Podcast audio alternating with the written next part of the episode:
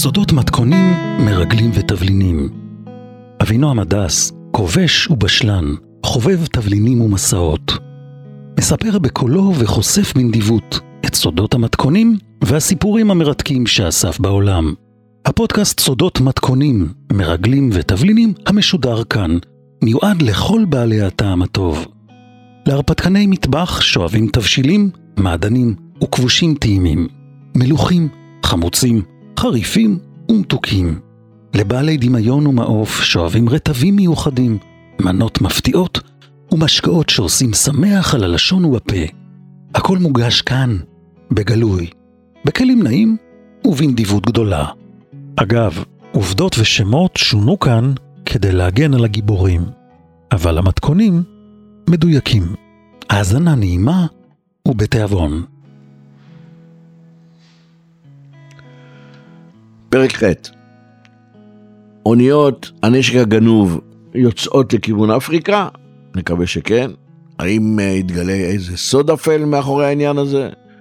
וכרגיל, איך משחקים מחבואים עם הפחד. אוקיי, שומע, שתי אוניות המסע של ויקטור ודאטה, הוגנות כהרגלן, אתה זוכר, ליד רציף 38, הוא תמיד בוחר את הרציף הקיצוני ביותר בנמל נפולי. החרטום שלהם תמיד לכיוון היציאה, ככה הוא אוהב לקשור את האוניות. הדפנות שלהם כמעט נוגעות אחת בשנייה, ורק הפנדרים שתלויים שם על הדפנות, מונעים מהם מלהזיק אחת את השנייה. הפנדרים זה הבלונים, הכדורים הגדולים האלה ששמים בצדדים של האונייה, או טיירים שתולים בצדדים של האונייה כדי שאונייה אחת לא תפגע בשנייה כשהן קשורות על המזח. בחוץ, כפי שאתה זוכר, אפרורי מקובל חודש מרץ. אגב, כדי שתהיה מעודכן, על כל אונייה של ויקטור יש דרך קבע צוות קטן של ארבעה אנשים, תמיד. הקברניט או סגנו, איש מכונה אחד ושני אנשי סיפון, ואתה יודע למה? נכון, כדי שהאונייה תוכל בהתראה של דקות להסתלק מהנמל או להתחמק מהנמל. אתה יודע, בנמלים בעולם ההתחמקות היא פעולה די קלה. אין שער בדרך כלל בכניסה או ביציאה מהנמל, זה פתח. אתה ודאי זוכר כיצד ב-25 בדצמבר 1969, צרפת, ספינות שרבורג, אתה זוכר? נכון מאוד.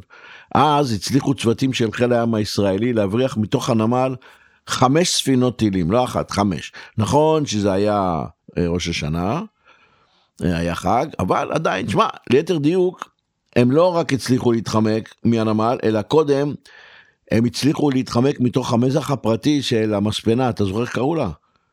קונסטרוקציון מקניק דה נורמנדי שרבור, אה?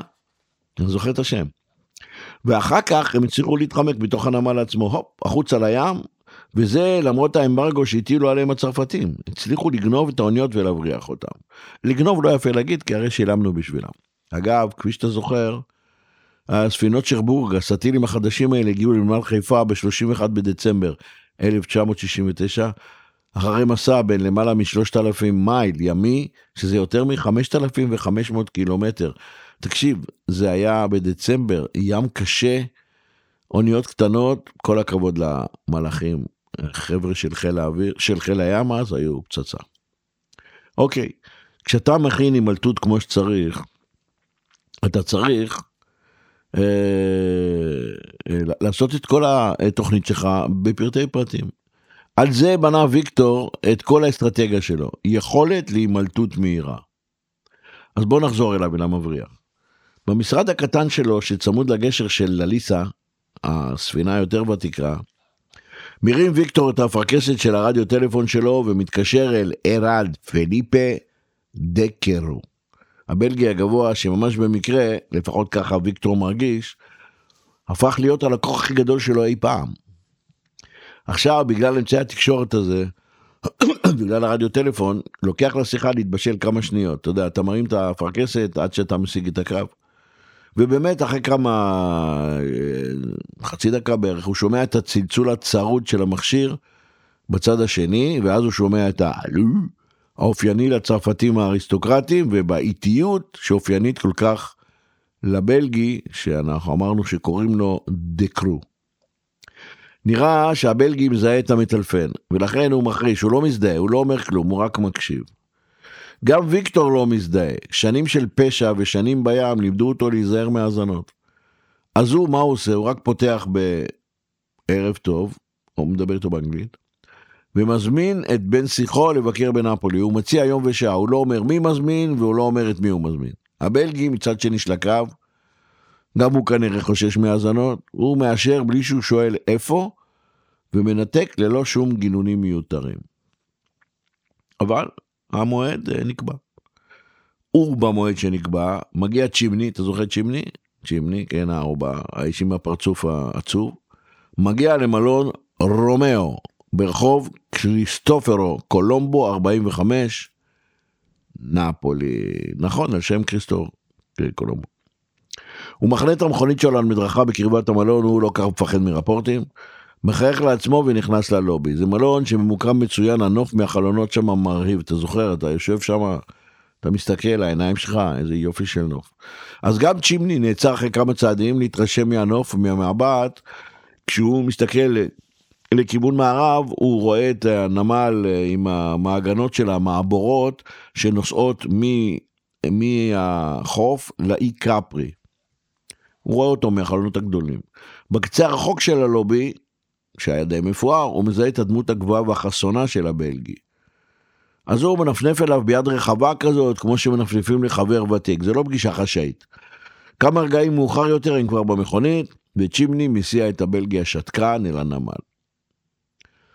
לוקח להם כמה שלוקח להם, וממש מתחת לארכיטיים של אליסה, הוא בולם את המכונית, ומסמן לנוסע שלו לצאת וללכת לכיוון הגנגווי. גנגווי זה הסולם מדרגות הזה שמוטה לצד האונייה, אתה יודע, זה מדרגות כאלה שיש לו גם מעטה ממתכת לכל האורך שלא יפלו ממנו. הבלגי מטפס במעלה האונייה, כמובן, נכון, בצעדים האיטיים שלו. עכשיו שים לב, כשהוא מטפס, הבלגי, הוא מביט בקפידה אל הירכתיים ואל החרטום של הלליסה, והוא מציין לעצמו את סימני השוקה.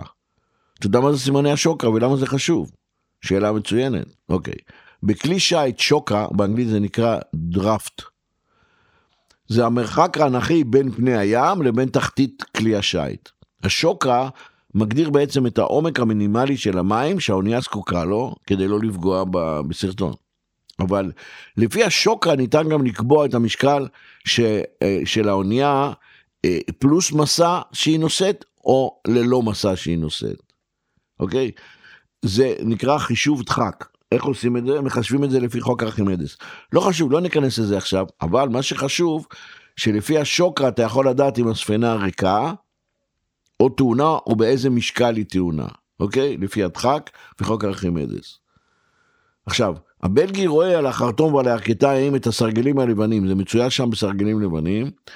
סרגל מטרי אגב מופיע במספרים זוגיים, וסרגל אה, שהוא במספרים לא זוגיים הוא, הוא אינצ'י. עכשיו הבלגי רואה ומציין לעצמו בראש שהאונייה נראית הרבה יותר כבדה ממה שהייתה כשהוא היגר בה לפני מספר שבועות. כלומר, האונייה עמוסה במשהו.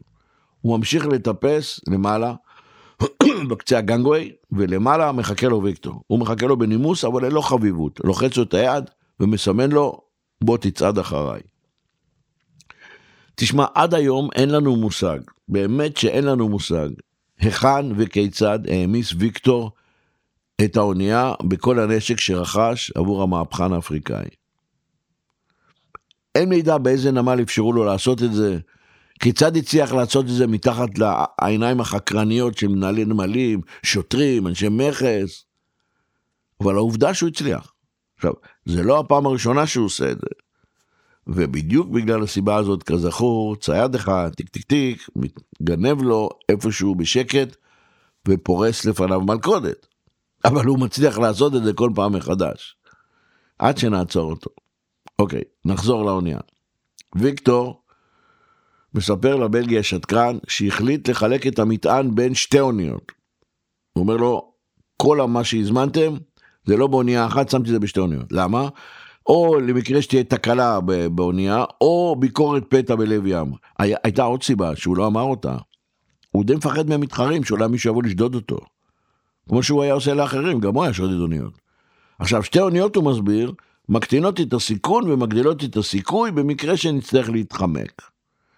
הבלגי הגבוה, השתקן והאיטי מהנהן בהסכמה. הפנים שלו נשארים קפואים, אבל מתחיל איזה חשד להתגנב אליו. לפי השוקה של האונייה ולפי החישובים המוקדמים, המוקדמים שלו, לפי המשקל של המטען שוויקטור אמור לספק לו, נוצרת לו איזה אי התאמה. או שהמבריח משקר, או שהמבריח הטעין על האונייה מטען נוסף, איזשהו מטען שהוא מסתיר.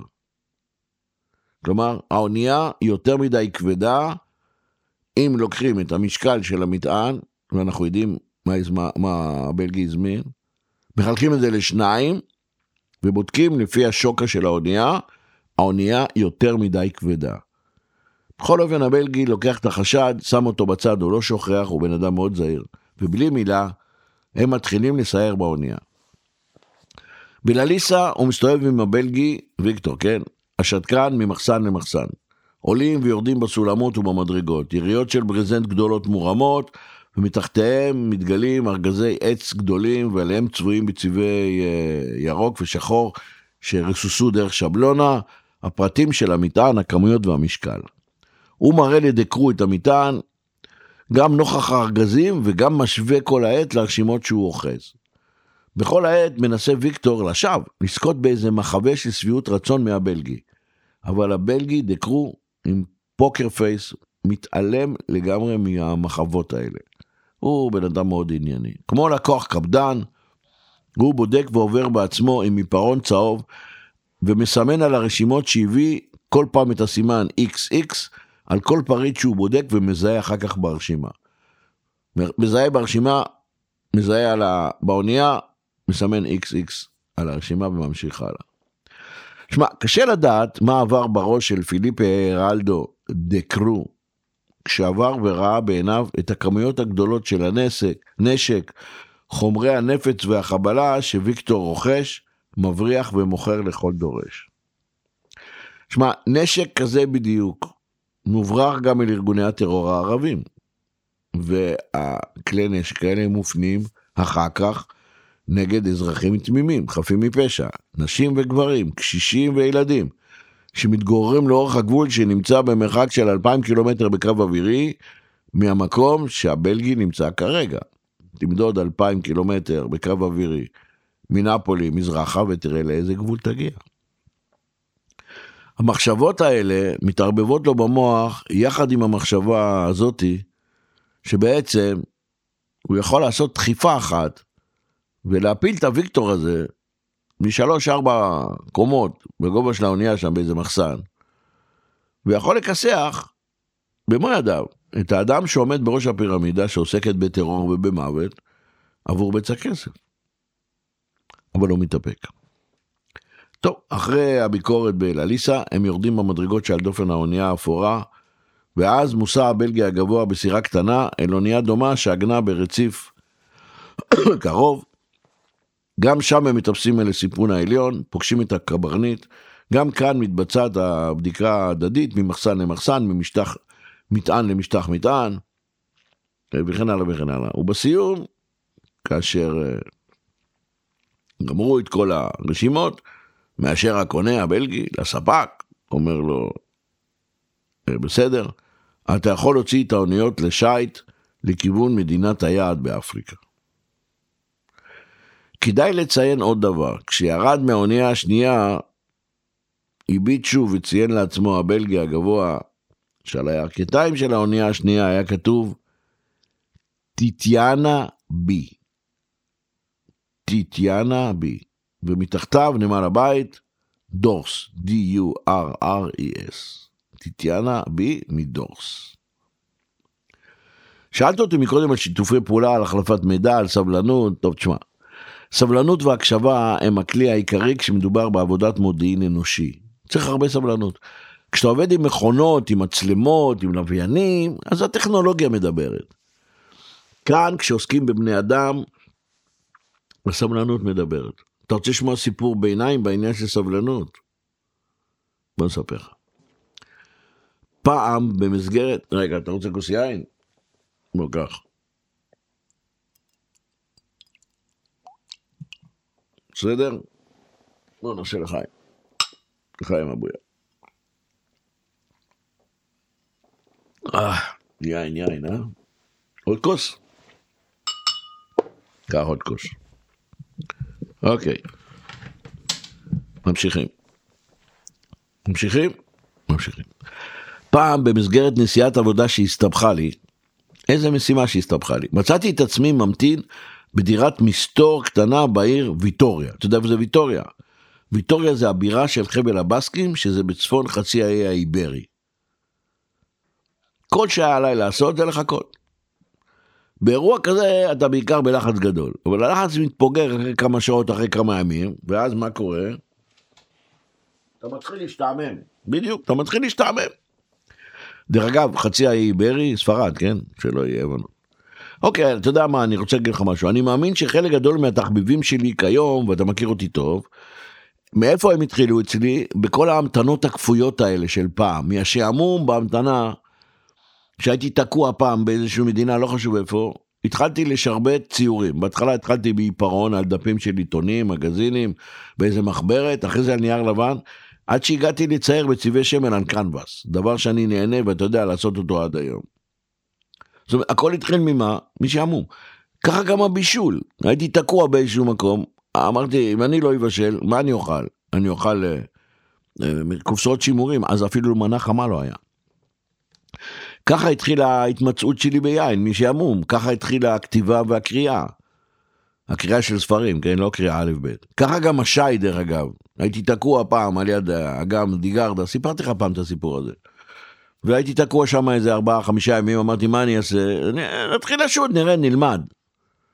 וכמובן גם הניווט בלילה. הכל התחיל מההמתנות הארוכות ומשעמום. טוב, אה, אוקיי, בסדר, הבנתי, הבנתי. בואו נחזור לחבל הבסקים, לעיר ויטוריה. שמה מהשעמום, אפשר להגדיר אה, בקלות, זכיתי לחוות את החוויה הקולינרית אולי הכי בלתי צפויה שהייתה לי אי פעם בחיים. ותכף גם נגיע לסלט הכבוש שהציל לי את החיים ואני לא שכחתי אותו. הנה מה שהתרחש. יש בסך הכל קצת יותר משני מיליון בסקים, אבל המטבח שלהם מנצח בקלות עמים שגדולים מהם פי חמישה. חבל הבסקים, חבל אה, ארץ בחצי האי האיברי, הוא משתרע מאיפה? מהים הקנטרברי בצפון, בצפון מזרח הוא גובל עם צרפת, במזרח חבל נברה, ובדרום הוא נושק לחבל ריוחה. חבל ריוחה אגב, זה חבל שאת היין המעולו שלו, יין ריוחה מכירים כבר בכל העולם. במערב, קנטרבריה זה נקרא. סביב הבסקים חיים ספרדים ופורטוגלים. לחבל הבסקים יש שלושה מחוזות. אלאבה, גיפוסקווה וביסקאיה. לפני שהגעתי לוויטוריה, עברתי בערים סן סבסטיאן ובלבאו.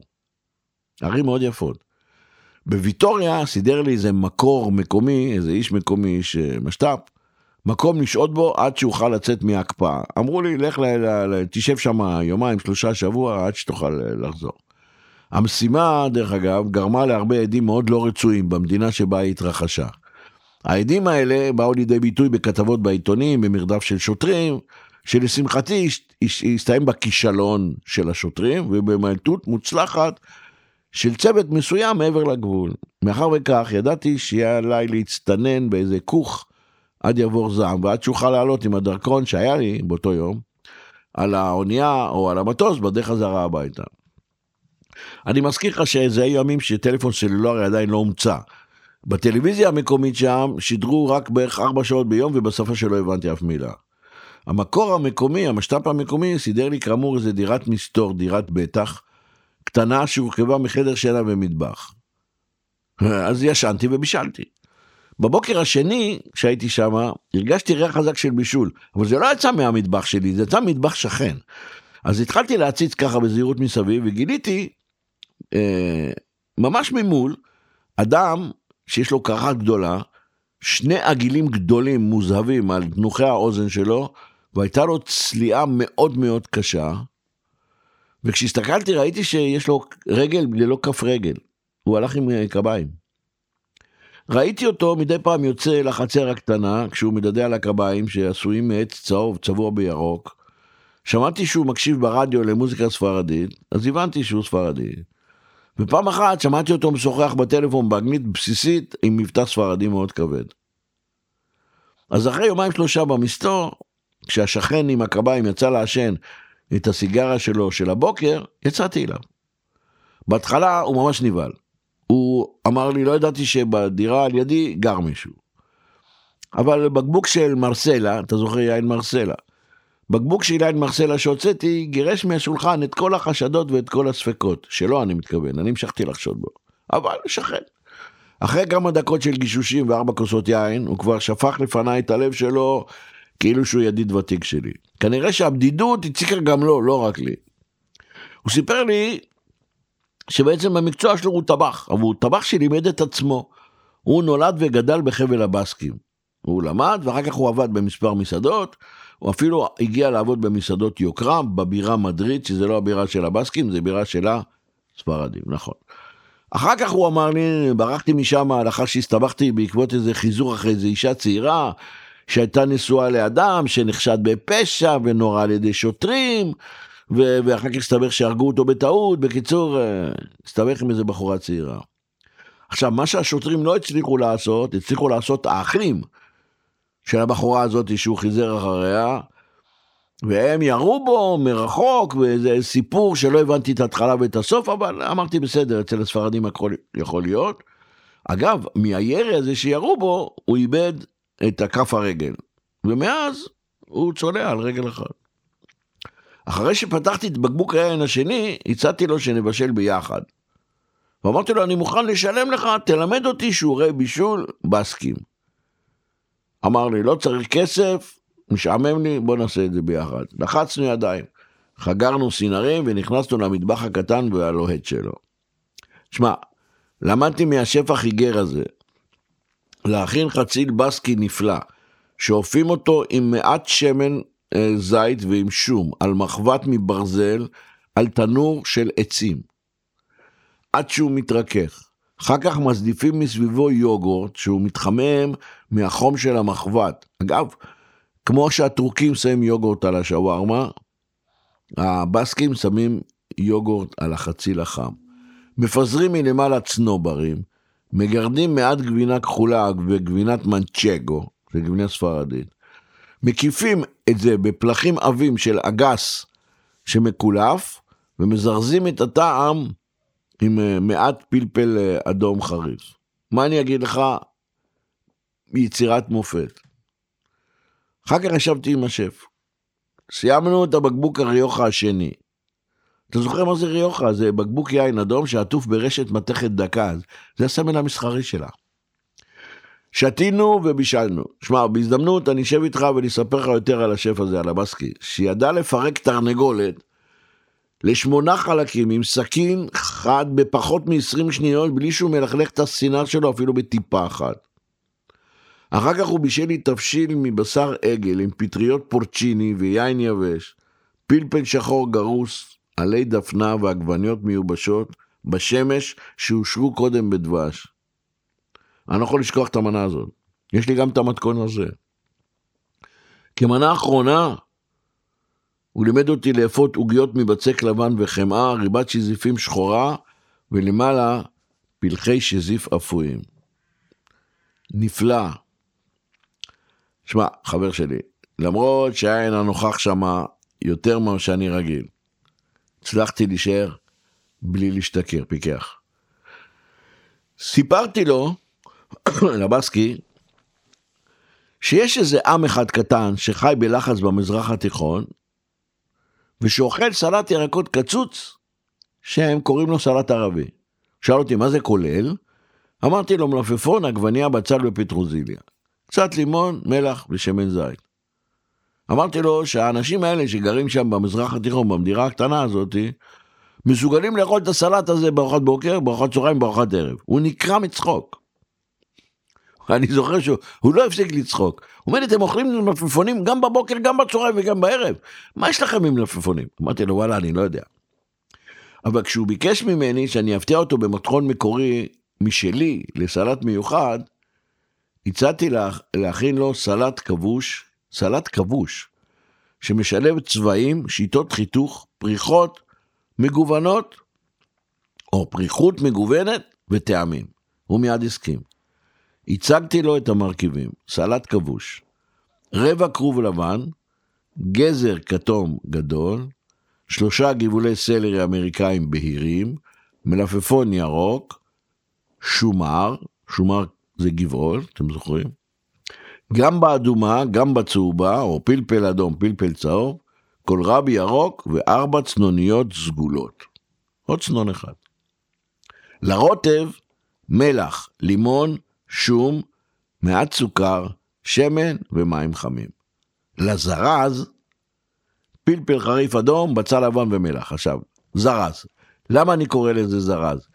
כי כשתטבול בזרז הזה את הקצה של חתיכת לחם שחור עם חמאה ותטעם, יהיה לך לפתע תיאבון של גדוד, זה דבר שמזרז תיאבון. אז נתחיל מהזרז, וזה למדתי באפריקה. אני שוטף את הפלפל החריף ומקלף את הבצל. מניח את הפלפל והבצל בתוך מכתש ועם העלי, אני מרסק תוך הוספה איטית של מלח. רצוי מלח גס. כן. מה אתה צוחק עליי? אה, לוותר על המכתש והעלי? סבבה, אוקיי. אתה אינטליגנט אתה. בסדר, רמת השרון. בסדר. מכניס את הפלפל והבצל למעבד מזון. עכשיו יותר טוב? כן. ומרסק אותו בפולסים, כדי שיהיה מרקם של סחוג, לא ממרח. לא עושה את זה ממרח, זה צריך להיות גס.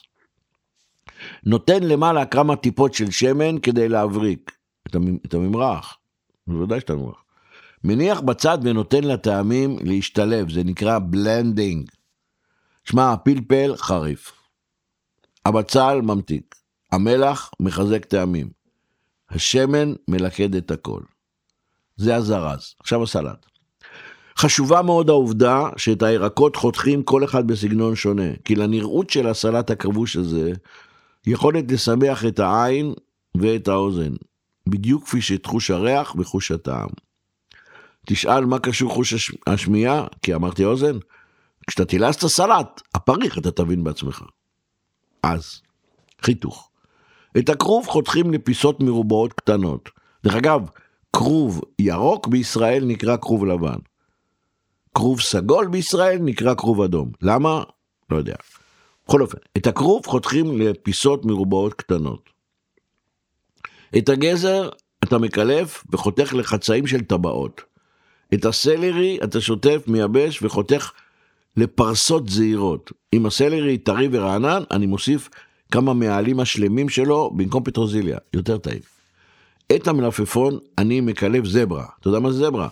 מקלף עם סכין או עם קולפן, אבל עושה פס כן, פס לא, פס כן, פס לא, זה נהיה כמו זברה, וחותך לצ'יפסים, צורה של צ'יפס. אוקיי. את השומר, אני חותך לרסיסים קטנים, כי זה טעם מאוד דומיננטי, בגלל הטעם העז שלו. את הקולרבי אני מקלף, וחותך לפלחים ואחר כך למשולשים. ואת הגמבה למלבנים קטנים, הגמבה הצהובה והאדומה. את הצנוניות אני גם מקלף זברה, קילוף כן, קילוף לא, ומפלח לפלחים לפי גודל הירק. עכשיו, יש קוביות, יש מרובעות, יש צ'יפסים, יש טבעות, יש פרסות, מאוד יפה הסלט, מאוד מאוד יפה. ואז מערבב הכל בקערה, מלח, מערבב שוב, ושם את זה בצד. כשאתה מערבב ירקות עם מלח ושם בצד, הירקות מגירים את המים, ואז יש להם רצון ותשוקה לשאוב את ה... אליהם את הרוטב באופן יותר אה, דרסטי, יותר דרמטי. הלאה, ממשיכים. בינתיים אני מכין את התחמיץ, כלי נפרד. לוקח קערה, שם מיץ משני לימונים, כמה נתזים מהחלק הצהוב של הקליפה, זה נקרא ג'אסט, או ג'סט. עם סכין חדה מורידים רק מהלימון רק את הצהוב, ומרסקים את זה, שמים, זה נותן ריח של לימון, של קליפה. מוסיף לתוך הלימון אה, כפית סוכר, שתי שיני שום שאני מרסק או קוצץ, ורבע כוס מים חמים. כל זה אני בוחש היטב. ממתין כמה ירקות, כמה דקות, סליחה, ויוצק על הירקות. מערבב היטב. אחרי שהירקות סופגים את הרוטב ונשארים פריחים, אז אני מטפטף על הסלט הזה עוד 2-3 כפות שמן ומערבב שוב. עכשיו הסלט מבריק כבוש, אני ממתין שעה. אחרי שעה מערבב בעדינות, כמו שמקפלים קצפת, לא בפראות, לא כמו סלט ערבי. מערבב בעדינות. ואז ממלא בצלחות עמוקות. את הממרח החריף, הזרז, אני מורח בעדינות על פרוסת לחם שחור שמאוחר בחמאה, או איזה לחמניה מתוקה. ואוכל את זה ביחד. וזה סלט כבוש נפלא, תשמע ממני, ותנסו גם. עכשיו, אתה שואל אותי, מה קשורה ההערה שלי שהסלט הזה הציל לי את החיים? הנה התשובה. אחרי ארבעה ימים בדירת המסתור, וכדי שאוכל להכין לטבח החיגר שלי את הסלט, הוא אמר לי, בוא ניסע לקנות ירקות. אמרתי לו, ההוראה שאני קיבלתי, אה, להישאר פה בדירה הזאת, תשאל אותי ממי. מה אני יכול לענות לו? אמרתי לו מאשתי. אמר לי, עזוב, אל תפחד ממנה. יש לי רנו 4, בוא ניסע. נכנסנו לרנו 4, אתה זוכר רנו 4? יפה. נכנסנו לרנו 4 שלו, ונסענו לכפר שכן כדי לקנות את הירקות בשביל הסלט. כשחזרנו אחרי 4 שעות בערך, גיליתי שהדירה שבה הסתתרתי הפוכה לחלוטין. שכן שהיה על יד, הסתכל עליי ועשה לי מהחלון סימן מעל הראש עם אצבעות מסתובבות, בספרד זה סימן של צ'קלקה. ירד למטה ואמר לי שהיו פה שוטרים ספרדים, אמרו להם שיש פורץ בדירה, והם פשטו על הדירת מסתור, פרצו את הדירה, את הדלת של הדירה הקטנה, הפכו, פיזרו את מעט הרהיטים שהיו שם, אבל לא מצאו שם שום רמז למי שמתגורר שם, או אם מישהו יתגורר שם, נטשו והסתלקו. אתה יודע, באותו רגע אמרתי בלב, תודה רבה לזה שהדריך אותי פעם, איך מסתתרים בדירת מסתור, בלי להשאיר שום עקבות מזהות ושום סימן מסגיר או מזהה אותך. עכשיו, אגב, לידיד החדש שלי, הטבח הביסקי בלי הרגל, היה יותר ניסיון עם המשטרה הספרדית מה שלי, והעצה שלו הייתה, קח את הרגליים, עוף מפה. תסתלק. השארתי לו את הירקות, השארתי לו את המתכון, נתתי לו חיבוק. השארתי לו גם את שני בקבוקי היין שהכנתי לארוחה שלנו, והסתלקתי משם. את הסלט הכבוש הוא כבר יכין לבד. אגב, לא פגשתי אותו יותר. סיימנו מחבל הבסקים. בואו נחזור מספרד לדרום איטליה. כזכור, אחרי הביקורת בלליסה, מושא הבלגי הגבוה בסירה קטנה אל אונייה דומה שהוגנת ברציף קרוב, ושם מתבצעת הבדיקה ההדדית, ובסיום, מאשר הקונה הבלגי להוציא את האונייה טיטיאנה בי ולליסה לכיוון מדינות, מדינת היעד באפריקה. האוניות יוצאות מהנמל אחרי סוג של ביקורת שנעשתה על ידי איזה קצין מנהלה בנמל. שנראה שהוא ממהר לאיזה אירוע משפחתי ועושה את הבדיקה כשהעיניים שלו כמעט עצומות. היה ברור שהוא עשה את זה רק כדי לצאת ידי חובה, והיה ברור שקיבל איזה שקית או מעטפה עם כסף. התהליך התחיל בשעה 3, 15:00, ובשעה 16:05 האוניות כבר היו מחוץ לנמל. מטעם הספק, כן, אה, ויקטור ודאטה, היו לאוניות צ'ימני, וכל יתר הספנים כולם היו ממוצאים מגוונים, אבל כולם היו אפריקאים. ידע מה שהוא עושה. היו שם שניים שנראו אותו גובה, אותו כמו תאומים, אבל היה גם צרפתי אחד עם גופייה שחורה, שהקפיד שכל הזמן יכנו אותו לגיון הזרים. האוניות יצאו אה, מנפולי במהירות של 35 קשר, ככה אני מעריך. כל הדרך ויקטור ודעת מקפיד לא להשתמש במכשירי הקשר שלו. בזמן שהאוניות עושות את דרכן במים, במקום אחר, בבניין אי שם בתל אביב, כנראה, יושב צוות של אנשים ובודק שוב ושוב, פרט פרט, את הסיפור שנתבע כקורי עכביש סביב הפרפר שאנחנו מקווים שייפול ברשת. בסדר? יש לך תמונה כללית עכשיו. האוניות של ויקטור עם נשק עושות את הדרך שלהם מאירופה לאפריקה, ובתל אביב יושבים אנשים ובודקים שהכל מה שתוכנן יכול להתבצע. עכשיו, המרחק בקו היבשתי מנפולי, בקו יבשתי, כן? מנפולי בדרום איטליה, אל העיר לומה בטוגו, מערב אפריקה, 6,063 קילומטר בדיוק. אפשר לעשות את הנסיעה הזאת על אה, דרך שנקראת טרנס סהרה, יש כזה דרך. כלומר, אני כבר עשיתי את זה פעם, מנפולי במעבורת לטוניסיה, בסירה, כן, באונייה, טוניסיה, צפון אפריקה, ומשם עם המשאיות, כן, תזכור, המון נשק, לאלג'יריה, ניג'ר, ניגריה, בנין, טוגו לכל אורך המדינה עד לחוף הים, חוף הים של האוקיינוס האטלנטי הדרומי כמובן, לנמל הבירה לומה. אבל זו דרך מלאה גבולות, ממשלות, משטרה חשדנית, שודדי דרכים וסתם גנבים. ברור לך שאי אפשר לסמוך על איכות הכבישים ועל איכות המשאיות, זה אפריקה רבאק. לכן הבחירה הייתה כמובן אוניות. ובכן, לליסה וטיטיאנה בי הפליגו דרומה ומיד מערבה בים התיכון. המהירות, משהו בין 30 ל-40 קשר. תלוי במצב הים. הם עברו דרך המיצר גיברלטר, טנג'יר וספרד, אתה זוכר?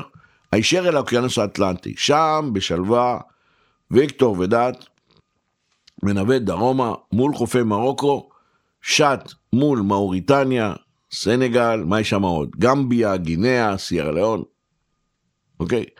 בליבריה הוא עוצר, קצת נבהלנו, אבל הסתבר שהוא עוצר לתדלק, עשה הגינה קצרה, תדלק, והמשיך לחוף השנהב, גראנה, עכשיו הוא כבר נוסע במערב אפריקה, אתה זוכר, מול החוף, אל אה, טוגו ואל עיר הבירה לומה, בירת טוגו. עכשיו בוא, צא מהאוניות ועבור ליבשת. בשעה שתוכננה בדיוק, מתקרב מדרום לשער הנמל של לומה, הנמל של uh, לומה הוא מצפון uh, מזרח לעיר, בסדר? לאורך החוף. אז מכיוון דרום, מכיוון מערב, פחות או יותר, מגיע רכב 4 על 4, רכב גדול, מתוצרת טויוטה, אין נהג אפריקאי, חובש כובע מצחייה עם לוגו של קוקה קולה וחולצת טריקו אדומה. הוא מתקרב עד השער, נשאר לשבת ליד ההגה, לא יוצא, לא מוציא תעודה ולא כלום. השומר בשער מזהה אותו לפי האוטו, לפי הכובע ולפי החולצה, והשער נפתח. הוא נכנס בנסיעה איטית, עובר את הביטן של השומר, אפילו לא מפנה את הראש, פונה הצידה, שמאלה, ומחנה את המכונית הגדולה, יש שם גדר, בצד ימין של הגדר. על יד, על יד הגדר נעצר. אחרי 20 דקות של המתנה בערך, נכנסת לאותו נמל שיירה של 26 משאיות. אין עליהם סימנים מיוחדים או שלטים, משאיות סתם. אנשי השיירה, הנהגים והמלווים, כולם נראים מקומיים, כולם אפריקאים. כולם נראים קשוחים, ונראים כאלה שיודעים לקחת בכל מצב את מה שהם נשלחו לקחת. אנשים קשוחים. השיירה הגדולה הזאתי, כמו שהיא נכנסת, הטויוטה מניעה ומתייצבת בראש השיירה, והטויוטה מובילה את השיירה אל המזח הדרומי של הנמל. הנהגים מכנים את המכוניות על הרחבה שמול מנופי הפריקה שעל המזח, מסדרים את המשאיות, אם אני זוכר נכון, חמש שורות ישרות של חמש משאיות בכל אחת, והמשאית מספר 26 אחרונה. מכבים את המנועים, ואז מה הם עושים? אתה זוכר מה עושים האפריקאים כש... כשהם עוצרים? נכון. פותחים את הדלתות ואת החלונות של תאי הנהג, ככה זה מקובל באפריקה, כדי לאפשר שהאוויר אה, יצנן להם את, החום, הם לא מדליקים מזגנים. אוקיי, השמש התחילה לשקוע בערך בשעה שש וחצי בערב. בשעה שמונה החשיכה כבר הייתה מלאה. בסדר? חושך של אפריקה, עד כמה שזה יכול להיות חושך. בדיוק בשעה הזאת, הכל לפי המתוכנן, שמונה בערב, נכנסות לנמל שתי אוניות אפורות. אגב, אי אפשר היה לזהות את שמות האוניות, שבדרך כלל כתובות על הירכתיים, נכון? כי היה נראה מרחוק, גם בזרונות משקפת, שבדרך כלל מקובל שרושמים בצבע לבן על הירכתיים את, את השם של הספינה.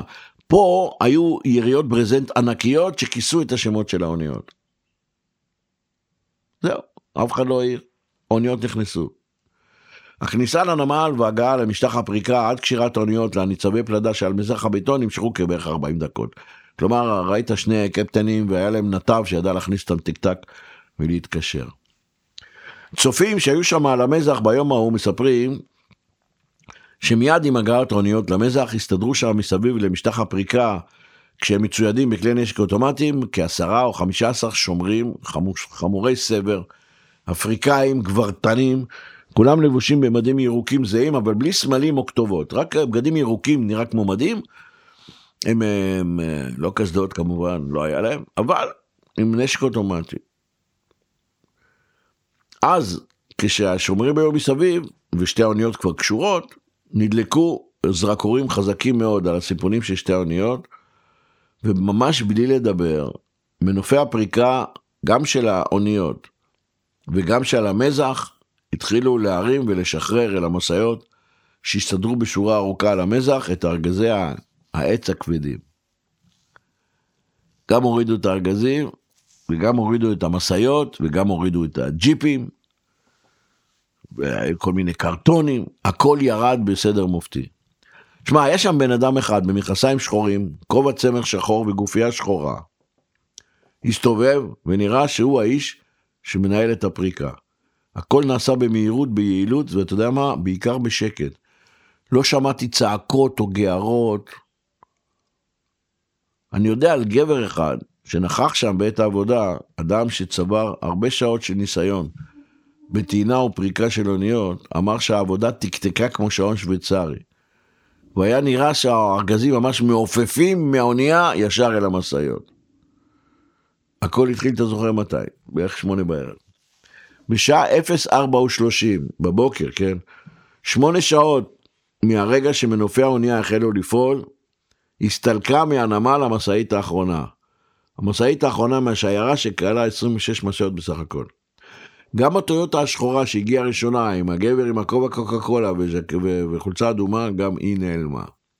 על המזח אה, של הבטון המטונף שם, בנמל של לומי בטוגו, נותרו רק שאריות מועטות של כל מיני חבלים, שרשראות, כבלים, ששימשו לקשירת הארגזים על המשאיות, והיו כמה שברים של איזה ארגז אחד מעץ צהוב, שהחליק ונשבר, וכל התכולה שלו, שזה היה קפלסטים, קסדות מפלסטיק, אה, התפזרה על המזח. אבל זאת הייתה התקלה היחידה בעבודה הזריזה שבוצעה באותו הלילה. בכל אופן, ככה אמר אחד האנשים שהיה שם, הוא אמר, מכל, רק ארגז אחד נפל, ובאמת כל הכבוד. אוקיי, 04 או 30. עם אור ראשון, בערך בשעה חמש וחצי, הגיע נתב הנמל. הבא, הגיע בן אדם עם חליפה, הוא הנתב, עלה יחד עם הגבר בגובייה השחורה אל הלליסה, והוא הוביל את שתי האוניות החוצה מהנמל אל האוקיינוס. ככה מקובל, נתב מוציא ומכניס את האוניות מהנמל. הספינה הזריזה שלו החזירה אותו למשרד שלו בצפון המעגנה, ומהחלון שלו הוא ראה את שתי האוניות מתרחקות דרומה, עד שהם נעלמו מעבר לאופק. לפני שהוא עזב את המשרד, הנתב הזה, הוא הכניס לכספת שלו מעטפה עבה שהייתה מלאה בשטרות מזומנים, שהוא קיבל מהגבר בגופייה השחורה. אגב, אותו גבר חילק כמה שעות קודם לכן מעטפות זהות גם למנהל הנמל, למפקד משמר הנמל ולמנהל אגף המכס, שהם התייצבו לפניו בשורה קטנה ומנומסת, קיבלו את המעטפות ונעלמו נעלמו כלעומת שבאו. כשהגיעו ראשוני פועלי ומנהלי הנמל אל הכניסה לנמל בשעה 06:45, כבר לא היה זכר לאוניות, לא היה זכר למטען, ולא למשאיות, כל זכר. נראה כאילו לא קרה כלום בלילה. אגב, בשולי הנמל, לא רחוק משם, מאחורי איזה מבנה אבן ישן, שתי קומות, שנבנה כנראה בשנות ה-60, במרחק גדול אבל לא מדי משער הכניסה. חנתה במשך כל הלילה מכונית תקיעה. החרטום שלה היה לכיוון המזח של הפריקה והמנוע שלה היה כבוי. היה נראה שהיא נטושה, אבל אם מישהו מהנוכחים בפריקת הנשק או מישהו מהשומרים של האוניות היה הולך את כמה מאות המטרים האלה והיה מתקרב אל המכונית, היה מזהה בוודאי שבמכונית, שחנתה בשקט ובחושך, צמוד לקיר, יושבים שני גברים. שני גברים בכובעים כהים, יושבים בסבלנות וכמעט ללא תנועה, צופים וממתינים. אגב, אם האדם הזה, פלוני, היה מתקרב מאוד אל המכונית, למרחק ממנו אפשר לזהות את הפנים של האנשים שצופים בתהליך פריקת האוניות, היה בוודאי מופתע מאוד לגלות ששני הנוסעים, שם באפריקה בלילה, עם התספורות הקצרות ומשקפיים במסגרות קהות, הם בכלל לא אפריקאים. זה שני אנשים לבנים. אחרי שהאוניות התרחקו לעבר האופק, הנהג של המכונית הקטנה, האיש עם התספורת הקצרה, עם הפנים הלבנים, הניע את המכונית, סובב שמאלה את ההגה, והמכונית נעלמה בנסיעה מהירה ושקטה, מערבה יצאה מהנמל לכיוון העיר לומה. אחרי 30-40 שניות, גם הפנסים האחוריים שלה נעלמו, אי אפשר היה לראות אותה יותר. אוקיי, הנשק הגיע לאפריקה, וזה סוף פרק ח'. עכשיו, המלכודת פרוסה כהלכה. בפרק הבא, פרק ט', נברר האם ויקטור ודאטה, שסיפק את הנשק, קיבל את היהלומים. זה היה הצעת תמורה, הוא היה צריך לקבל יהלומים. האם באמצעות היהלומים האלה הוא היה מסוגל להחזיר את החוב שלו לקוזה נוסטרה, למאפיה באיטליה, תזכרו, הוא חייב מיליונים. עוד שאלה, האם הצייד באמת צייד? האם הוא הצליח לצוד? או שאלה שבחרו אותו למשימה בתל אביב, תלו בכישרון וביכולות שלו תקוות שווא. ועוד שאלה, מה עם הנקמה של המרגל? הצליח לממש את הנקמה שלו? Hmm, זה בפרק הבא. ואתה, ידידי היקר, שיושב מולי בסבלנות ועוזר לי להיזכר, תודה לך ותשמור על עצמך תמיד. ולמאזינים אני אומר, תודה רבה לכם על ההקשבה, שהקשבתם לעוד פרק. אני אשמח אם תעשו לייק, או תעשו מנוי, או תשלחו לי כמה מילים בוואטסאפ, ותכתבו מה דעתכם. ועד אז, לחיים ולהתראות בפרק הבא.